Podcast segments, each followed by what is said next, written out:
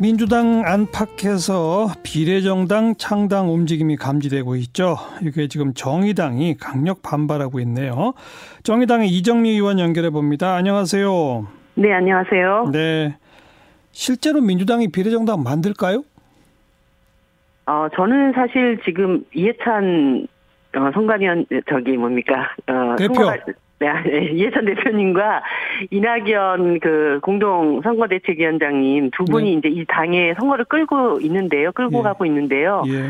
이런 선택은 뭐 결코 하셔서도 또 하시지도 않을 거라고 봅니다. 음. 사실 어, 이런 결정을 하게 되면 미래한국당이라고 하는 불법 위법 정당에 대해서 면죄부를 주고 민주개혁 세력들도 너희들도 다 똑같다. 예. 이런 평가를 받게 될 우려가 굉장히 크기 때문에 예, 예. 어, 대한민국 전치 전반을 위태롭게 만드는 이런 결정을 해서는 안 된다고 봅니다. 네.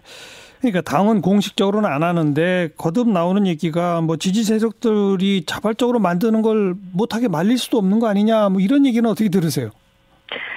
민주당의 일부 인사들께서 이제 이런 흐름을 의병, 민병대 이런 표현을 했습니다. 예, 예. 이거는 그냥 뭐 바깥에서 일어나는 일이다 이렇게 관망하는 것뿐만 아니라 부추기는 이야기도 될 수가 있습니다. 아, 사실 그 의병이라고 하는 것은 관군이 나라를 지키기 힘들 때 의로운 백성들이 나서는 것이 의병이지 않습니까? 근데 그렇죠. 관군이 구린짓 하는 거를 대신시키는 행위 이런 것을 의병이라고 하지는 않거든요. 예, 예. 그렇기 때문에 어 사실 그 당에서 명백하게 이런 식의 그 비례 민주당을 만드는 것은 음. 옳지 않다 이런 선언을 하시는 게 중요합니다. 이건 당 밖에서 있는 일이니까 우리가 어쩔 수 없다라고 하는 것은 예. 묵시적인 인정을 하는 이런 꼴이 되기 때문에 예. 명백하게 이러한 행위는 대한민국 정치에 굉장히 해로운 행위다. 그렇게 해서는 어. 안 된다. 이런 입장을 내셔야 한다고 봅니다. 묵시적 인정을 넘어서 아까 표현하신 것처럼 의병 민병대 표현이 곧 부추긴다 이거 아닙니까? 네네. 이미 그렇습니다. 부추기고 있는 거 아닌가요? 근데 이것이 이제 뭐 당의 공식적인 입장으로 나온 것은 아니고 예. 일부 인사들의 입을 통해서 나온 것이기 때문에 예. 제가 아까 말씀드렸던 것처럼 어, 이해찬, 이낙연 두 분의 선대위원장께서 어, 전체 지금 이 선거를 끌고 가고 있는 책임 있는 위치에 계신 분들 아닙니까? 네. 제가 볼 때는 민주당이 만약에 비례의석 몇 개 연연하면서 이런 비례민주당에 대해서 그냥 어, 계속 부추기고 또 그것이 실제로 현실화되는 과정으로 나가게 된다면 음. 어, 민주당의 총선에도 결코 이루지 못한 전체적으로는 굉장히 큰 어, 문제에 봉착하게 될 거라고 저는 보고 있습니다. 네. 그 노무현재단 유시민 이사장을 비롯한 몇몇 인사들은 그냥 민주당 차원의 비례민주당 말고 정의당을 포함해서 범진보연합 비례정당 만들자 또 이런 아이디어도 내네요. 이건 어떻게 보세요?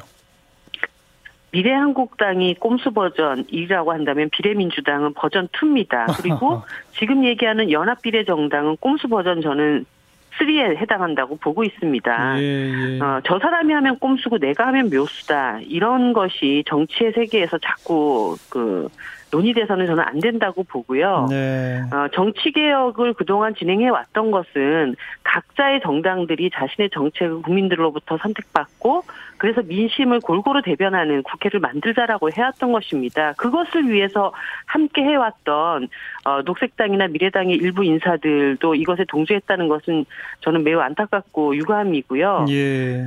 예, 그 많은 세력들이 그동안 정당 정치를 정상화하자고 뜻을 모았는데 예. 이게 지금 와서 다급해진다고 정당 정치를 형해하는데 힘을 모아서는 안 된다고 봅니다. 예. 잘못된 길로 들어서서는 안 된다고 생각합니다. 그런데 미래 한국당이 아무리 꼼수라고 비판을 받아도 결국 그 비례 의석을 한 열에서 열다섯 석 가져갈 거 아니겠어요? 그죠? 네, 뭐 그런 예측들을 많이 하고 있는데요. 예. 뭐 그것을 뛰어넘어서 이제 소위 그 비례민주당을 주장하시는 많은 분들이 네. 그렇게 해서 제1당을 어 그 미래 통합당이 가져가고 또 그렇게 해서 과반 의석까지 그 미래한국당이 그 어, 미래통합당이, 미래- 예. 미래통합당 예. 미래통합당이 가져가는 것이 아니냐. 그러니까요. 아, 이런 얘기들을 하고 있습니다. 그런데 분명하게 제가 말씀드리고 싶은 것은. 국민들이 장기판 위의 조리 아닙니다. 음. 거대 정당들이 판 짜놓고 국민들은 거기에 따라서 움직일 것이다. 이렇게 예단해서는 안 된다고 보고요. 예. 그리고 현재의 정치가 마음에 다 안 든다고 해서 국민들이 그 탄핵 이전의 과거로 돌아갈 수 없다라는 것도 분명한 현실이라고 생각을 합니다. 그래서 네. 어, 이 비례 정당들에 대한 어, 너무 이렇게 극한 어떤 그 우려 이런 것들을 가지시지 않았으면 좋겠다는 생각이 들고 오히려 예. 가짜 정당 미래한국당에 대한 심판을 아. 정의당이 분명하게 하고 또그 과정에서 민주개혁 세력이 다수의 힘을 가질 수 있다라고 하는 정도의 길을 예. 걸어갔으면 합니다. 예. 이게 지금 특정 정당이 주도해서 어떤 당을 이렇게 이렇게 위성식으로 만드는 것을 중앙선관위가 아예 불허했으면 딱 좋은데 그걸 그냥 받아들였잖아요. 네네. 그래서- 너무 안, 아쉽습니다. 그래서 지금 정의당은 헌법소원 청구하셨는데 이게 총선 전에 무슨 결과가 나오거나 그럴 가능성은 없는 거 아닌가요? 예, 지금 이제 시간이 얼마 남지 않았는데 사실 이후에 그 헌법재판소에서 이 등록행위 어, 비례 한국당의 등록행위 자체가 이제 인정되지 않는다라는 결론이 나오게 되면 정당 등록 자체가 무효가 되고 또 그 당을 통해서 당선된 국회의원들도 의원직을 상실하는 그러니까 사실 참 일파만파 상황이 될 수도 있습니다. 그래서 예, 예. 어, 뭐, 가급적이면 빨리 판단을 내리는 게 좋고 또 그렇지 않다면 국민들이 그러한 그 이중 삼중의 어려움을 이렇게 겪지 않도록 네. 이번 총선에서 어, 비례한국당으로 의석을 주는 것을 최대한 예. 예, 막는 또 그것을 저지하는 역할을 정의당이 해나가야 되는 그런 상황이라고 봅니다. 정의당이 애초에 생각하던 연동형 비례대표에서 지금 이번에 합의가 돼서 처리된 선거법은 대폭 사실 그 후퇴한 안이잖아요.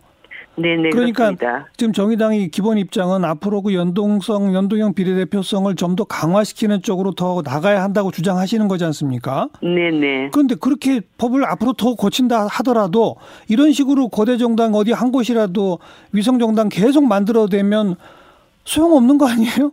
네, 그래서 헌법재판소에서 이 부분에 대한 명백한 음. 판단이 올바른 판단이 나오기를 원합니다. 그리고 각 정당들도 뭐 의석 몇 개 더 얻어가지고 자기가 제1당이 되겠다 이런 걸로 정당 질서를 어지럽히는 행위를 시도하는 것을 저는 멈춰야 된다고 봅니다. 네. 이것은 단순히 연동형 비례대표제 자체 취지가 훼손되는 것뿐만 아니라 대한민국 정치 자체가 완전히 땅바닥으로 추락하는 그런 상황으로 되기 때문에요. 예. 사실 선거제도 개혁도 이제 국회가 좀 국민의 불신을 극복하고 아, 국민의 신뢰 위해서 제대로 된 입법부의 역할을 하자고 한 것 아닙니까? 네. 그렇게 정상화될 수 있도록 이번 총선에서 좀 우리 국민들께서 제대로 어, 투표해 주시기를 또 원합니다. 네. 그런데 지금 많은 정치 분석가들은 이번 총선이 어, 야당 심판론, 정권 심판론, 그래서 거대 양당 구도, 1대1 구도식으로 흘러간다라는 분석을 많이 합니다. 그거 어떻게 생각하세요? 그럼 정의당의 존재감이 좀 떨어지게 되는 건데요. 어, 제가 이 말씀을 드리고 싶은데요. 네. 9.11 테러 당시에 예. 그 공화당의 부시 대통령이 기자회견을 했습니다. 그럴 때 민주당의 클린턴 전 대통령이. 이 국가적인 위기에 초당파적으로 힘을 모으자고 지지 입장을 표명을 했습니다. 예. 그런데 지금 이 코로나 사태에서 미래통합당이 어떤 태도를 보이고 있는지를 한번 보셔야 됩니다. 예. 마치 무슨 건수 잡기식으로 코로나라는 국가적인 위기를 이용해서 어, 지- 이, 이 정권을 때리는데 모든 혈안이 다 되어 있습니다. 그래서 사실은 국민들을 선동하고 불안과 공포를 부추기는 이런 일들을 하고 있거든요. 예. 물론 그 대통령 임기 중반에 치러지는 선거이기 때문에 음흠. 현 대통령에 대한 평가의 의미를 담을 수밖에 없는 선거이기는 하지만 네. 마치 이렇게 국가적인 위기까지 그걸로 끌고 들어오는 것에 대해서는 예. 어뭐 국민들이 그것을 납득하기는 어렵다고 봅니다. 그래서 네.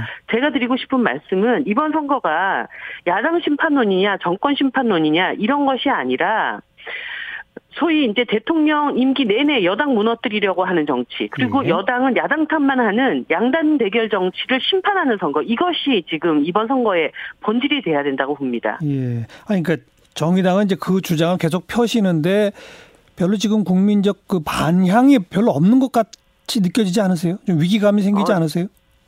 저 제가 이제 지역에서 많은 분들을 만나 보면은 어허. 사실은 이 중간에서 이제 이런 대결 정치에 대해서 굉장히 피로감을 느끼는 네. 국민들이 많이 있습니다. 네. 이제 정말 이러지 않았으면 좋겠다라고 하는 그런 민심들이 분명히 작동을 하고 있고 예. 아, 그런 민심을 파고들고 어, 그렇게 해서 뭔가 이 기득권 대결 정치를 조금 제대로 민심을 네, 반영하는 네. 정치로 바꾸기 위해서 노력해야 된다고 봅니다. 알겠고요. 코로나19 때문에 일각에서 총선 연기론이 제기가 되는데 정의당 생각은 어떻습니까? 어, 지금 그런 논의는 너무 시급하다고 생각하고요. 음.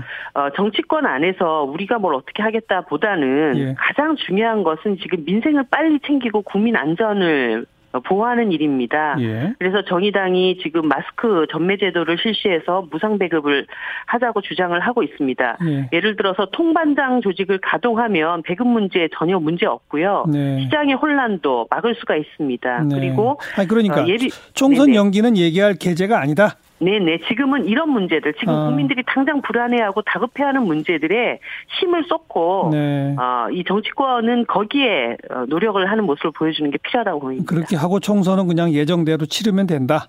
네네. 아, 근데 아무래도 투표율 같은 게 확 떨어지면 어떡하죠?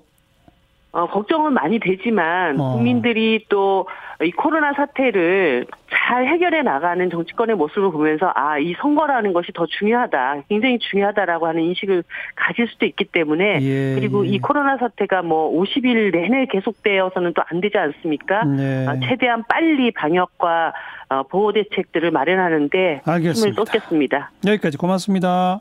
네네 감사합니다. 정의당 이정미 의원이었습니다.